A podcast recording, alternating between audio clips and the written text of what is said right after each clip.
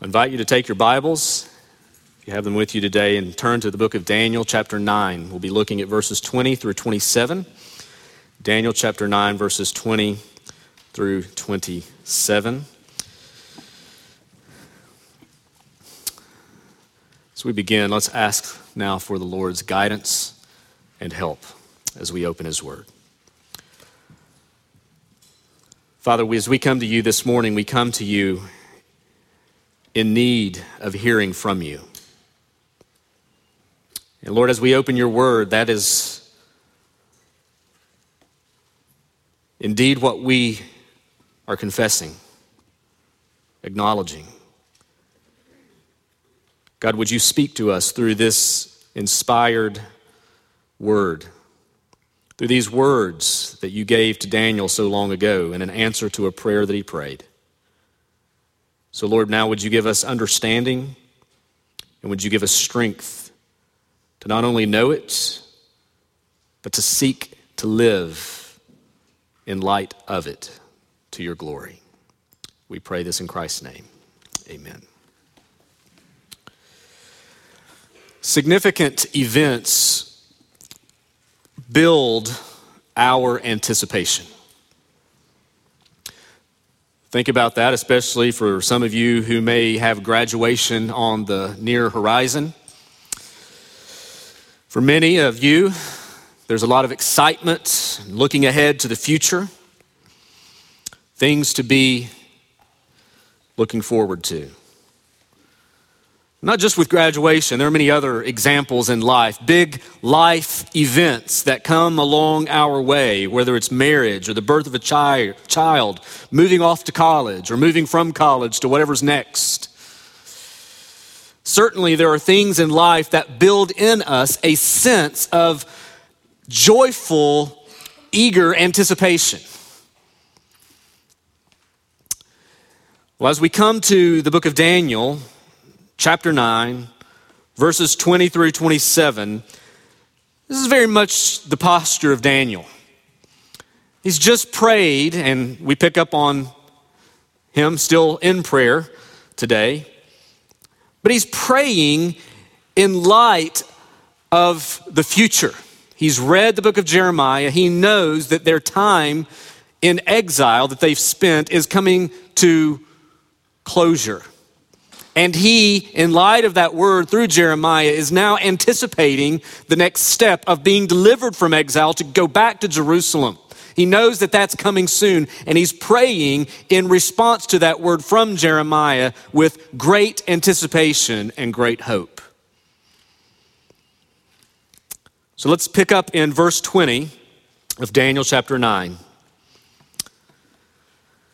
This is the word of the Lord. While I was speaking and praying, confessing my sin and the sin of my people Israel, and presenting my plea before the Lord my God for the holy hill of my God, while I was speaking in prayer, the man Gabriel, whom I had seen in the vision at the first, came to me in swift flight at the time of the evening sacrifice.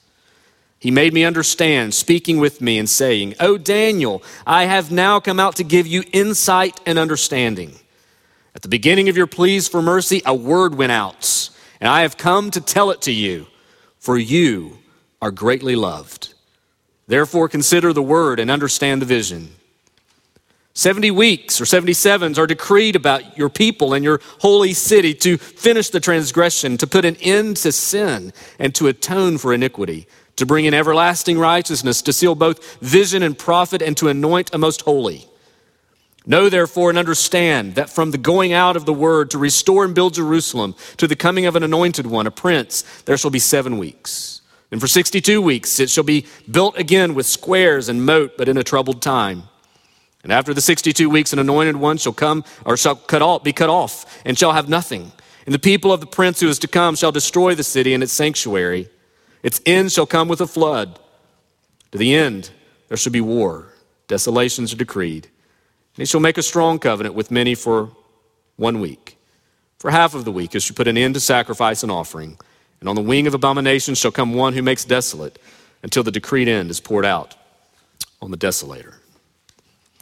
As we come to this portion of Daniel, we've been making our way through the book of Daniel. If you're like the first time visiting today, we've been making our way through the book of Daniel, chapter by chapter, verse by verse. That is often a pattern that we have here at Redeeming Grace. We want God's word to be prominent and speak. And so we want to be very careful in understanding the Bible. And so we want to make our way through long passages and chapters and even books of the Bible. And so we've been doing that for several weeks and months now, making our way through the book of Daniel. Last week, we looked at the first 19 verses of Daniel, which was a prayer.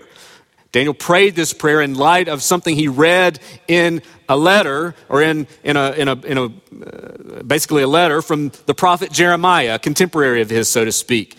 And he's now praying in verses 1 through 19. He's praying in anticipation of being he and the people of God who were in exile in Babylon being able to go back to the promised land.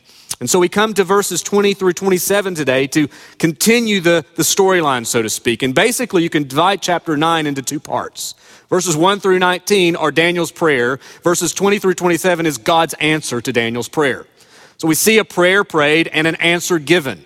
And we want to look at the answer to the prayer specifically this morning as we turn our attention to this passage. And really, when we come away from this, this passage, what we are being encouraged in is that we can trust God even now in the present because of what He's promised for the future.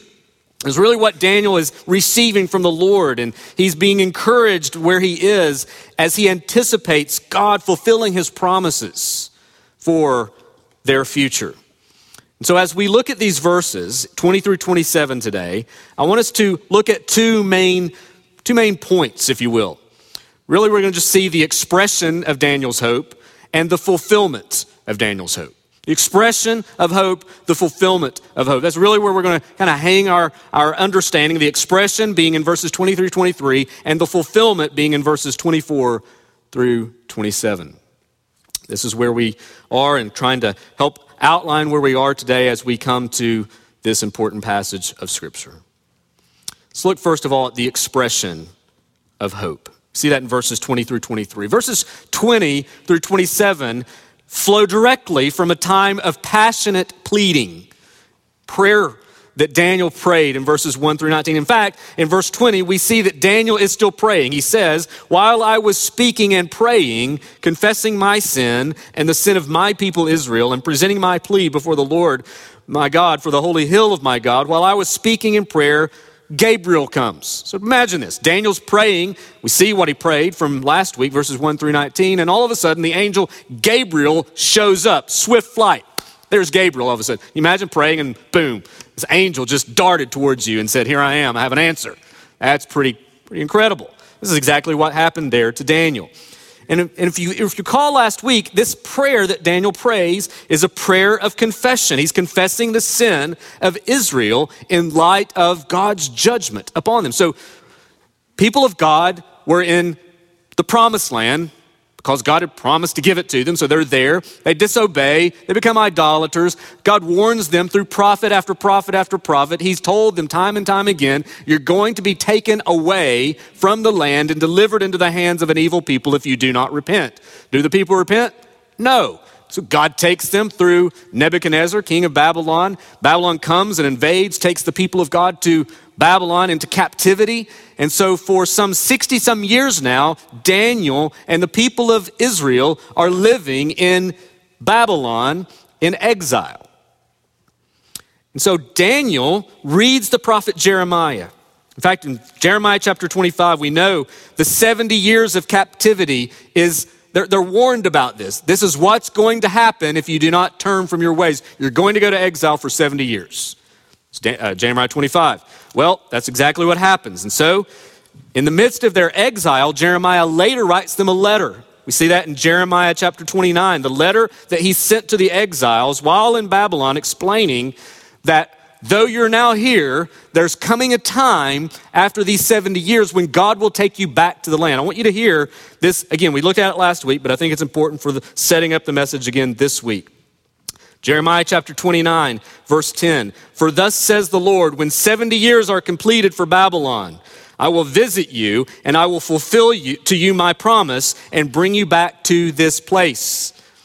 So after 70 years, God had promised they're taking them back. Then notice the next verse. For I know the plans I have for you, declares the Lord, plans for wholeness and not for evil, to give you a future and a hope. Little side note, it's always important to keep text in its context. It's a nice verse we like to slap on graduation cards. It just happens to be dealing with exiled uh, people of God. And so be careful when you want to rip out a nice sounding verse and want to apply it uh, in context. He's saying that to the people of God in exile as he's wanting to take them back into the promised land. So that's what he's meaning in verse 11.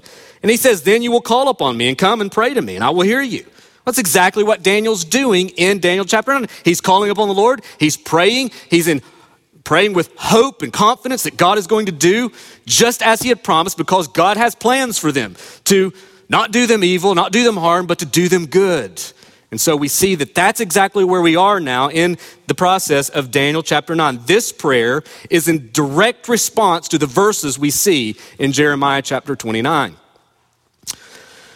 So we see that. We come to understand that, that Daniel is, is praying in light of what he's read in the scriptures.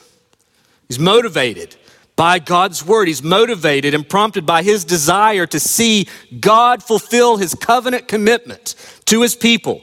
And he especially longs for the day when Jerusalem would be rebuilt and restored. And he even knew, based upon his reading probably of Jeremiah chapter 31, that that coming day would involve a new covenant God would make with his people. That the old covenant would be gone away. They would go away, and there would be a new covenant that would be established there in Jeremiah chapter 31. So Daniel is praying in light of all of these things. God's promised to take us back, He's promised to make a new covenant with us, He's promised to do wonderful things, and I'm praying in anticipation of that. That's exactly where we are now in Daniel chapter 9. And as Daniel prays, he's not even finished with the prayer before he receives the answer. In verses 22 through 23, when Gabriel shows up, we're told Daniel says, He made me understand, speaking with me and saying, I have now come out to give you insight and understanding. This is a great, great reminder for us. I think even an encouragement to us. This is a Holy Spirit inspired example of when God's people pray and God responding to the prayers of his people. It's a great thing to see an actual prayer and an answer to prayer, knowing, giving us confidence that when we pray, God hears us and God desires to indeed answer the prayers of his people. It ought to encourage us to seek him and to pray. I want you to notice several things about Daniel's prayer and God's response. Number one, I want you to notice about Daniel's posture. Daniel's posture. When you go back to the content of Daniel's prayer and you consider his approach, he was humble. This was a humble prayer, wasn't it? You go back and read it. We looked at it last week. Stephen picked up on it as he prayed even this morning.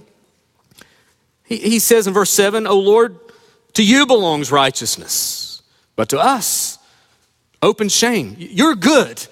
You're holy. You're right. We're wrong. We're sinners.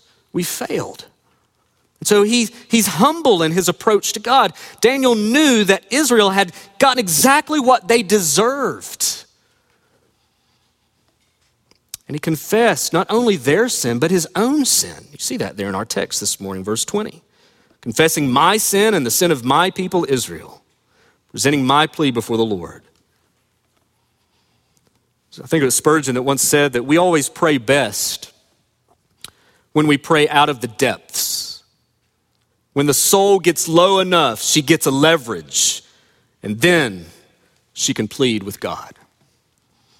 I think that's where Daniel was. He was, he was in the depths, he was understanding exactly what got them where they were. He understood their failure, he understood that to them belonged open shame. They were the idolaters. They were the ones that had turned their back on the Lord. They were the one, the ones who had failed. And I think that that's how we too must seek the Lord. We must come to Him in humble awareness of our own sin. We need to understand that God is right to bring judgment against sin because He is holy, He is good, and He is right to call us to accounts for our own disobedience. And friend, that should, that should spur us on to seek Him and to seek especially His mercy. So Daniel's posture teaches us something. He was a humble man praying to a mighty God. I want you to also notice his perseverance. Notice, notice what the text says. While I was speaking and praying, and he goes on, presenting my plea to the Lord, while I was speaking in prayer, Gabriel comes, whom I had seen in the vision at the first. He comes in swift flight. Notice when he comes. He says it was at the time of the evening sacrifice. Now, before you want to jump ahead and get to verses 24 and 27, we don't know what that's saying. I just want you to pay attention here. Think about that for a minute. Daniel's acknowledging that he's praying. Gabriel comes to give him an answer. When? At the time of evening sacrifice. That's pretty significant. Where have they been for 60 some years? They've been in Babylon. There have been no evening sacrifices. There has been no temple. There has been no worship. But Daniel, because of his commitment to God's word and his law, he was still on Jerusalem time, so to speak. He was still operating out of a, out of a system that had been ingrained in him. He's, he's operating from, from a mindset that was, that, was just um, led by God's word. The time of evening sacrifice if you read uh, Exodus chapter 29, verses 38 through 42, is a reference to a daily burnt offering offered about 3 p.m. in the afternoon. Well, that, they hadn't done that literally in some time, but he's still operating in that mode because of his commitment and his faithfulness to God's law. So even though he spent most of his life in a foreign land, probably Daniel went to Babylon when he's an older teenager, now, 50, 60 some years later, he's still referring to, he's timing the day based upon evening sacrifices he's not offered in some time. Way back as a teenager in Jerusalem. So just think about that. I mean, I guess you could say it this way that you could take the boy out of Jerusalem, but not the Jerusalem out of the boy, right? He remains faithful. He's persevering in the grace of God still referring even to time. It's just a little thing there, but I think it's an instructive thing. Still orders his day based upon the sacrificial system. Even though he had not participated or even seen that sacrificial system in many, many years. Then notice number three Daniel's position. So Daniel's praying, but what we see here is one I would say one of the most moving statements in the entire book of Daniel. Notice what Gabriel says. Gabriel comes, it's at the time of evening sacrifice. Verse 22, he made me understand. Daniel speaking here. Gabriel made me understand, speaking with me and saying, Oh, Daniel, I have now come out to give you insight and understanding. At the beginning of your pleas for mercy, a word went out, and I have come to tell it to you. Why? For you are greatly loved. The reason that you are going to receive the answer to your prayer, Daniel, is because you are greatly loved. God has set his affection upon you, Daniel. God loves you. He pursued relationship with you, and he wants to respond to your pleas for mercy. And what a reminder to Daniel of this covenant love referred back to in chapter 9, verse 4. The Lord, the great and awesome God who keeps covenant and steadfast love with those who love him and keep his commandments. Friends, these verses are quite instructive. Oftentimes we feel unworthy and question even our own right and ability to pray, don't we? And there's one thing that we must remember that despite the whisperings of Satan, we must know that if we are in Christ, we are greatly loved. And that God desires and delights to hear and answer the prayers of his people. So notice this, this, this position that Daniel is in. He is praying as one who had been faithful, but at one who was loved. Greatly loved, we're told. This is so helpful. How we approach God does matter. You notice that? Daniel's posture, he's humble. Daniel's perseverance, he's faithful. Daniel's position, he is greatly loved. How we approach God matters in how we pray. So Daniel's prayer was prayed, it was heard, it was answered. And it was all in the context of this covenant relationship that God had with him. So we see this expression of hope. Daniel is expressing himself in hope based upon what he had read in God's word. And then we come to the fulfillment of this hope in verses 24 through 27. So we see that the first verse, the first 19 verses is Daniel's prayer. The verses 20 through 23 is God sending Gabriel to say, I'm going to answer that prayer. I'm going to give you insight and instruction and understanding because I love you. And then verses 24 through 27 is the answer to his prayer. Now, as we move into this final section of Daniel chapter 9, we are given the details of God's response to Daniel via Gabriel. And while it's clear in these verses that God indeed plans to take Israel back into the promised land, it remains difficult to know just how far into the future God is referring here. In fact, these verses, in verses 24 through 27, these verses that were often referred to as the 70 weeks or the 77s, literally it's 77s. 70 weeks here have been some of the most challenging verses in the entire Bible. Welcome to our gathering today. These are some of the most challenging, difficult verses that we have in all of Scripture. They're, they're hard to understand because we, we know that Daniel was given understanding. Daniel was being given knowledge and insight here, but they're hard because when you begin reading this, it's, it's hard to know exactly who these different people are and who and what timing that, that, that's being unfolded for us here. In fact, it's led many faithful, Bible believing people to arrive at a wide range of different conclusions. So if you were to take all these different commentaries, you're going to find that commentary after commentary after commentary, they have different slight versions of what they think is going on in this text. And Bible believing folks seeking to be faithful often while arriving at different conclusions, often arrive at certain conclusions based upon elaborate systems of eschatology or end times, their, their end times perspective, what's going to happen in the end.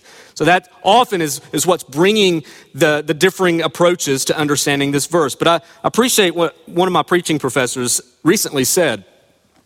Uh, he said, based upon uh, his, his, he's talking about eschatology and end times, he says, we often miss the purpose of eschatology, study of the end times.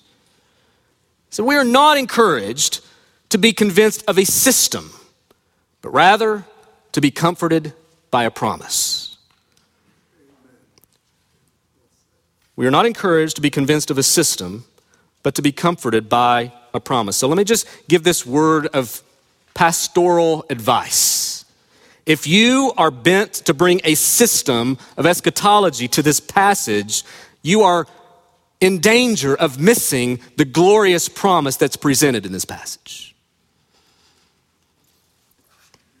Now, I'm going to walk through these verses in how I think that they're best to be interpreted. And I will also point out along the way, we're not going to spend a long time here, but, but I want to point out how others have taken certain things that, and, and there are other possibilities to, to see these verses. But regardless, I want you to understand that even though these verses are difficult, the details of them can be often um, understood in different ways, in significant, significantly different ways, that regardless, that the point God is communicating remains the same. What the, one of the ways that you can summarize verses 24 through 27 and God's answer to Daniel's prayer is this Daniel, I'm going to take your people back to the promised land just like I've promised, but I'm going to do so much more than that. That's basically a summary verses 24 through 27. So when we get bogged down here in a minute in the details, just remember this is what God is saying to Daniel I'm taking my people back, but I'm going to do way more than you think. You're just thinking rebuilt temple, back to Jerusalem. I'm going to do more than that. I'm sending a, a Messiah to come take care of sin once and for all. So it's as if Daniel's kind of be, you know, if, if you were to stand and look at a, a mountain range and you see a mountain, many times that mountain, it just looks like one mountain, doesn't it? But if you were to go to the top or, or, get some elevation, you'd actually see that it's actually a range, a series of mountains, one after the other. So it's as if Daniel's kind of being taken now to the summit of this mountain. And as he gets to the summit, he realizes, oh, there's a bigger mountain. Yes. Jerusalem, we're going back. That's the mountain he's hoping for and seeing. But God is actually saying to him, there's a bigger mountain, Daniel. There's a greater hill that's coming. And I want you to see that. be instructed by it. So God's answer to Daniel's prayer is expressed in a decree from Gabriel. I want you to notice a couple things here. Number one, I want you to notice the goal of God's decree. Verse 24, I think verse 24 is central to understanding what we have here in these verses. In verse 24, we begin with the phrase 70. 70 weeks or 77s are decreed about your people and your holy city to finish the transgression, to put an end to sin, and to atone for iniquity, to bring in everlasting righteousness, to seal both vision and prophet, and to anoint a most holy. Literally, that, the, the word place is, is, is often added because it, it literally is the most holy. Is it a place or it is someone? So it's the most holy. Anoint a most holy. I think it's first and foremost important that we see the overall work that God was going to do. And verse 24 beautifully captures this work. Yes, these weeks are decreed about your people and your holy city. I'm concerned about your holy city. Jerusalem. But listen, I'm going to do these other things. Transgression is going to be finished. I'm going to put an end to sin. I'm going to atone for iniquity. I'm going to bring in everlasting righteousness. Seal both vision and prophet and anoint a most holy. Not only is God saying that he would physically restore them, but he was going to do far more than that. Friends, I, don't know about you, but when you read verse 24, you can't help but immediately think about the ministry of Jesus. If we were to read the prophet Isaiah in chapter 53, verse 5 and 6, the whole chapter, but just a couple of things that, that's mentioned in that, that chapter, that, that prophecy looking forward to the arrival, the coming of the Messiah, says, He was wounded for our transgressions, crushed for our iniquities, and the Lord laid on him the iniquity of us all.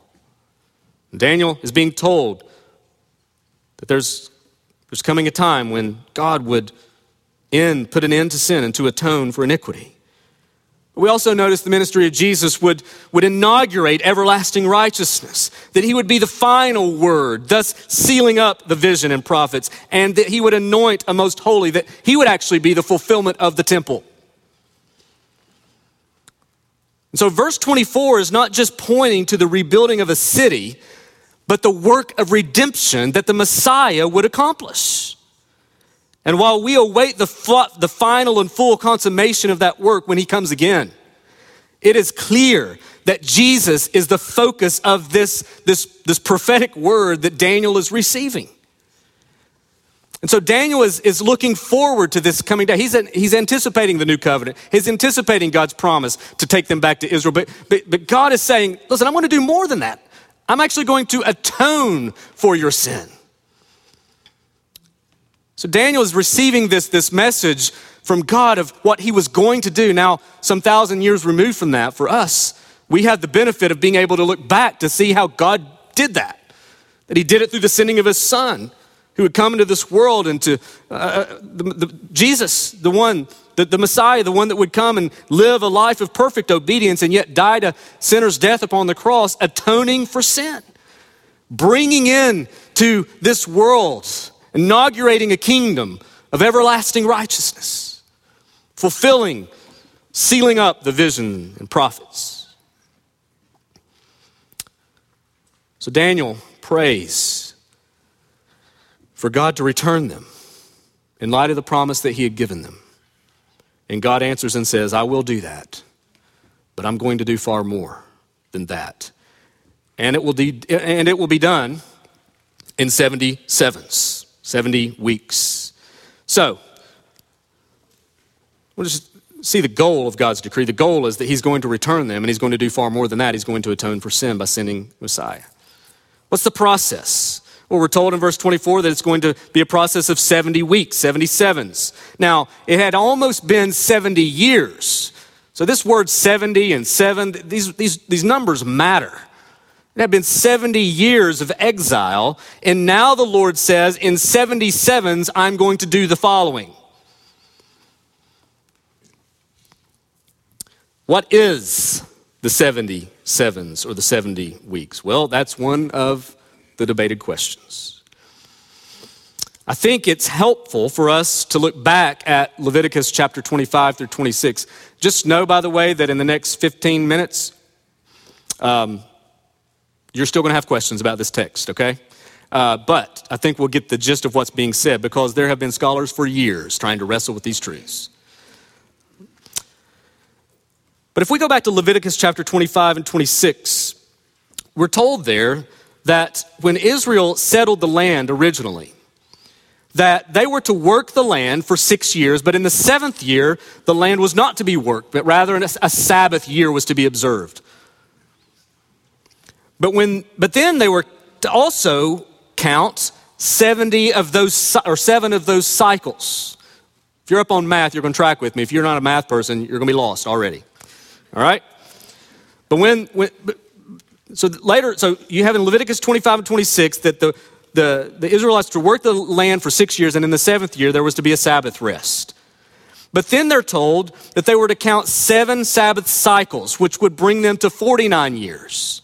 And on the 50th year, they were to consecrate it as a Jubilee year in which the land and the people would gain freedom. It was a rest for the land. So many things happened. Slaves would be returned uh, people's land would be returned. And basically, a Jubilee year, the 50th year, was to be a new start for everyone. You can read about that in Leviticus 25 and 26. And so it's likely that the Jubilee is the backdrop for the 77s being referred to here in Daniel chapter 9. And if so, then the weeks, the 77s, are weeks of years. Most agree that it's weeks of years, making the 70 times 7 equal 490 years. So, understood this way, then, the 77s would constitute 10 of those Jubilee years, with the last seven culminating in an ultimate Jubilee. So, let me try to summarize that again. Israel enjoyed Jubilee every 49th or every 50th year after the 49th year when a new start was given to everyone. And here the Lord is telling Daniel that their new start would soon begin, but all of verse 24 would be fulfilled in 10 jubilees when the ultimate jubilee would bring a new start via the coming ministry of the Messiah. But then the question comes, well, we have 490 years. Are these literal years? Or do these numbers mean something else? If they are literal, then depending on how you count things, it can be shown that the 490 years take us to the moment of Jesus' crucifixion. But if you see them symbolically, which numbers in apocalyptic literature can often be taken, seven being the number of completion, 10 being the number of perfection, and, and 70 having these kinds of, kind of meanings as well, then we can see that the 490 period of time here is a perfect period bringing these things to pass. So then we come to verses 25 through 27. This is where he kind of breaks down those 70 weeks. Hang on with me, we're going to have some good application at the end. We have the first seven weeks. Look at verse 25. Know therefore and understand that from the going out of the word to restore and build Jerusalem to the coming of an anointed one, a prince, there shall be seven weeks. This is the first seven weeks that we're referring to here. So there's seven weeks, which is a relatively short period of time compared to what would come after, the 62 weeks. Some translations read, there will be seven sevens and 62 sevens. So keeping these first two weeks kind of together, linked, but yet separate. So here's the point. He says, Know and understand that from the going out of the word to restore and build Jerusalem to the coming of an anointed one, a prince, there shall be seven weeks. Or there shall be seven sevens and 62 sevens. So the going out of the word, what is that? So it begins then and it culminates in at the end of the 62 weeks later on. What is the going out of the word? Well, again, that's hard to pinpoint exactly, but there seems to be a lot in the scripture that indicate that this was Cyrus's decree that we find in Second Chronicles chapter 36. In fact, if you were to go to Second Chronicles chapter 36 and read, we know that Cyrus was uh, king of Persia and that he's the one that the Lord raises up and issues a decree for the people to actually go back to the promised land. So in Second Chronicles chapter 36, verse 22, we read this. Now in the first year of Cyrus, king of Persia, that the word of the Lord by the mouth of Jeremiah might be fulfilled. The Lord stirred up the spirit of Cyrus, king of Persia, so that he made a proclamation throughout all his kingdom and also put it in writing. Thus says Cyrus, king of Persia, the Lord, the God of heaven, has given me all the kingdoms of the earth, and he has charged me to build him a house at Jerusalem, which is in Judah. Whoever is among you of all this people, may the Lord his God be with him. Let him go up. And then you read Ezra chapter 1, and you begin to see the execution of that. There was a period of time that took place in between. But it's highly likely that this going out of the word was Cyrus's proclamation for the people to go back.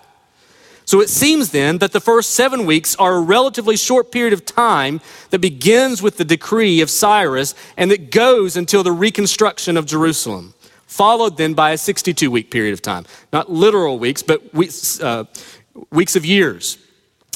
So it's a relatively extended period of time. So this concerns the time then from when Jerusalem is rebuilt and the people are back in the land, but in a troubled time. Let's look at that. Verse 25 again. After the seven weeks, it says, Then for 62 weeks it shall be built again with squares and moat, but in a troubled time. There he says, Jerusalem will be rebuilt, but it will be a troubled time. So this period of time concerns the time from when Jerusalem was rebuilt until ultimately a coming of Messiah. But, but notice that it's the people are back in the land, but it's during a troubled time. In essence, what God is saying is, I'm going to take my people back to Jerusalem, but it's not going to be easy. In fact, we know through Ezra and Nehemiah, they had to be spurred on, encouraged. And even when you get to the prophet Malachi, the very last book of the Old Testament, we know clearly that God's people, after they returned, after they rebuilt the temple, after they resumed temple worship, it doesn't take them long to do what? They violate the covenant again. Same old thing, same old sin. And as a result, they find themselves occupied by a series of occupying forces the Greeks, the Ptolemies, the Seleucids, and finally, Rome. But after the 62 weeks, we read in verse 26 an anointed one shall be cut off and shall have nothing. Or some translations say, he shall be cut off, but not for himself. The people of the prince who is to come shall destroy the city and the sanctuary. So we pick up there that these 62 weeks, which is a relatively extended period of time from the rebuilding of Jerusalem to during troubled times to the coming of the Messiah, after which the 62 weeks comes this final week. And it's during this time after the 62 weeks that anointed one comes and is cut off and shall have nothing. Well, who is this anointed one?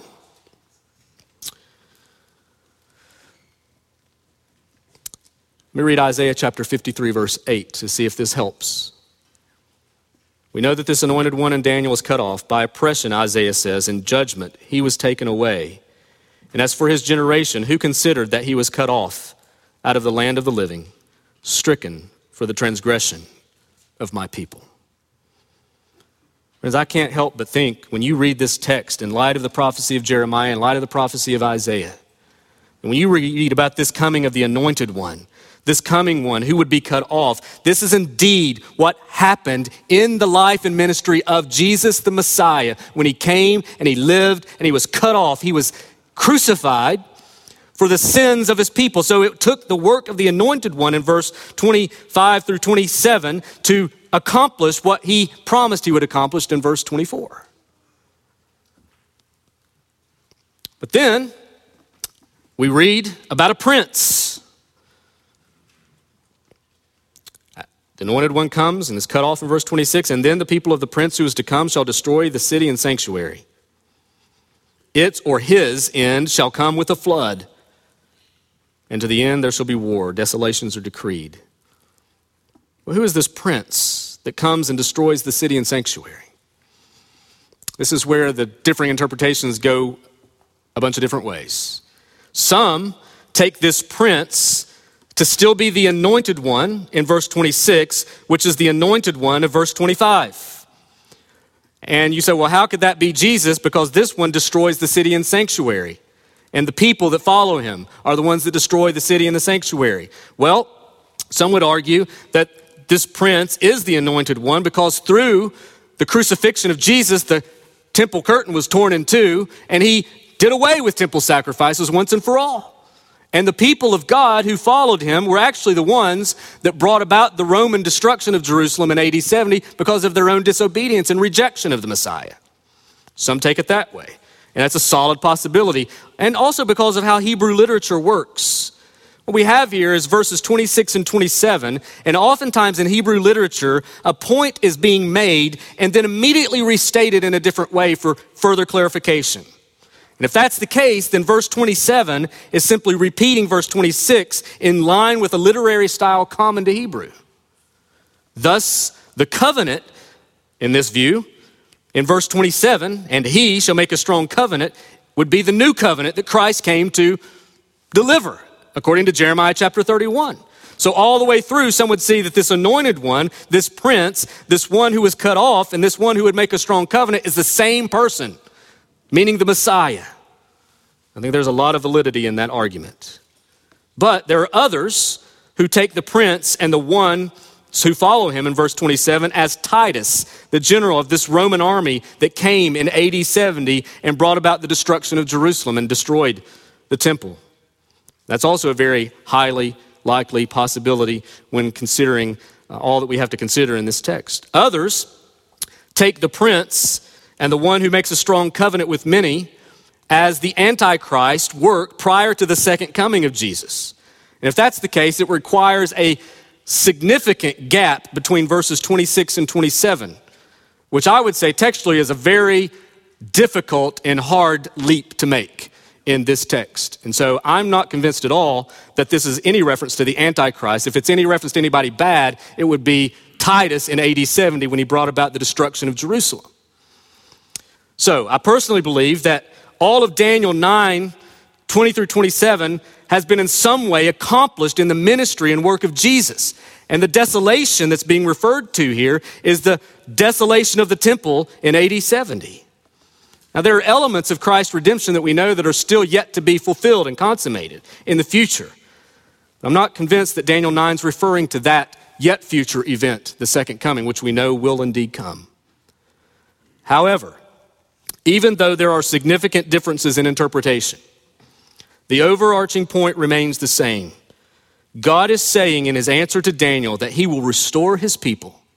Not only will he restore them back to Jerusalem with physical restoration, but he will provide spiritual restoration as he deals with sin once and for all in the coming work of this anointed one. Which leads me to several takeaways from these passages. There may be some things that are kind of difficult for us to know for sure, but these are some things you can take away that are certain.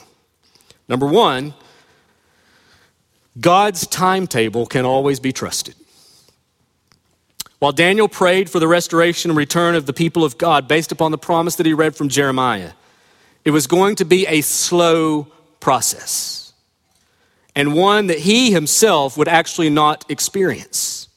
Very similar to Moses' ministry, right?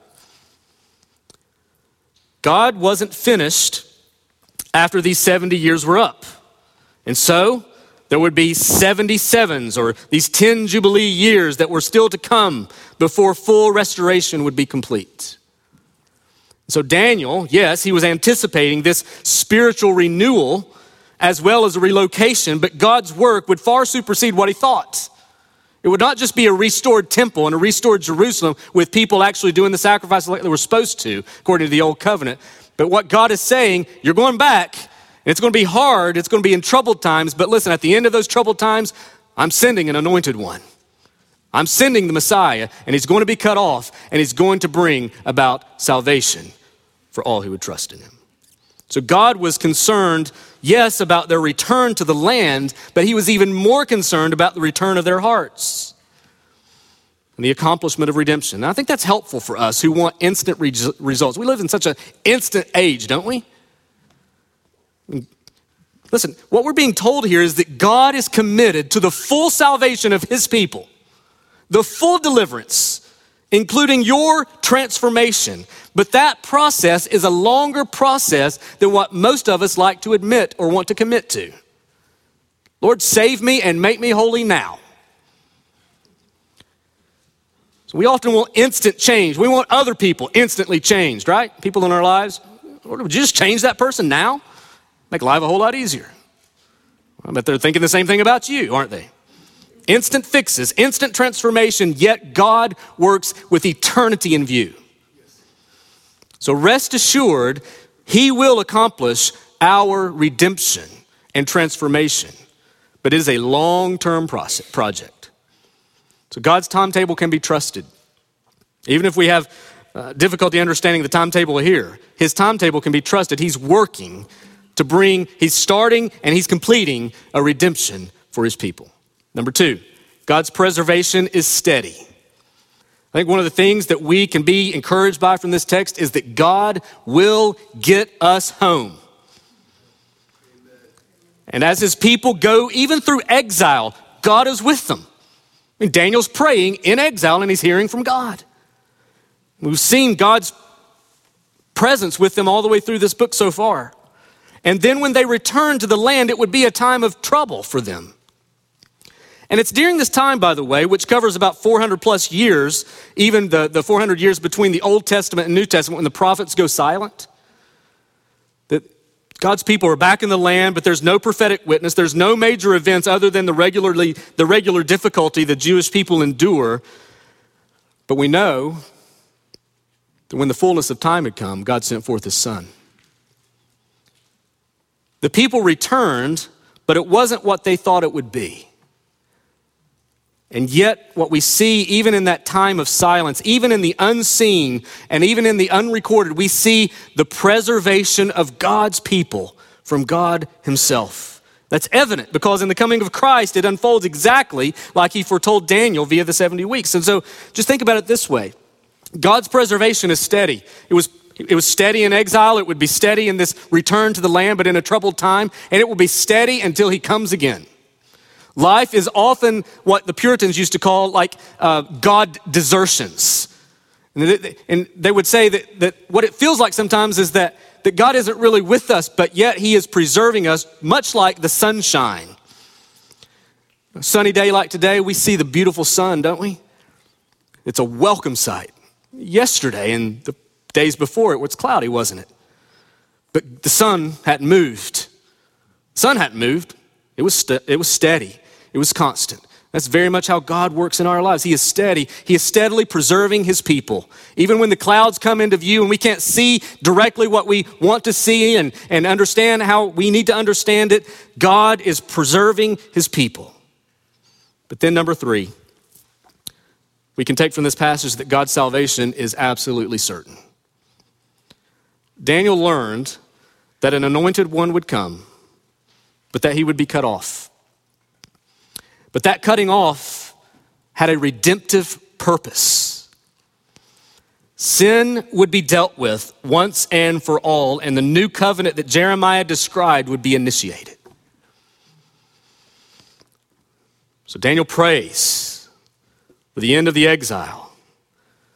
And God takes him to that mountaintop and says, That's coming to an end. But I want you to look far to a distant mountain because that is the mountain of my anointed one who I will send to bring about a perfect redemption once and for all. He will atone for sin and he will bring everlasting righteousness to bear upon my people. So, even though there are differing interpretations, these truths still emerge. God's people would return as promised, God would fully redeem his people, and God's people would be given everlasting hope. Quite an answer to prayer. What we see here, basically, friends, is in Christ. We're going to use Old Testament language. In Christ, the Jubilee trumpet has sounded, and victory over sin and transgression has been won. And as Daniel looked forward to the day in which they would return to the land, God showed them an even greater promise that He would send one who would redeem them forever. And I hope as we come to a conclusion of this chapter, that we could be encouraged that we indeed have this same hope because we can look back. We can look back and say, God indeed has kept his word, and he has sent a Savior. To him be the glory and the honor and praise. Let's pray. Father, we thank you. We thank you for this reminder of hope that we have. Lord, it's a complicated passage for us to try to understand. We understand that. Father, the problem is not with your word, the problem is often with our hearts and seeking to discern truths that you revealed long ago. But God, it is clear from this passage that at the end of the day that you are a God who keeps your word. And God, that you are not only a God who keeps your word, that you are a God who works salvation on behalf of your people. Father, we could never save ourselves and we could never rescue ourselves. Lord, this whole, this whole prayer and this whole response is just a reminder of how much we need you, how much we need your mercy. Father, would you just encourage our hearts today and remind us that you are ever faithful to accomplish what you've promised to do? And Lord, we know that based upon the promises of your word, there's still coming a day when we can look forward in anticipation and hope when Christ will come again. And he will gather us to himself and right all wrongs. And we will be with you forever. Father, would you give us hope for that day and encourage us in the journey? We pray this in Christ's name. Amen.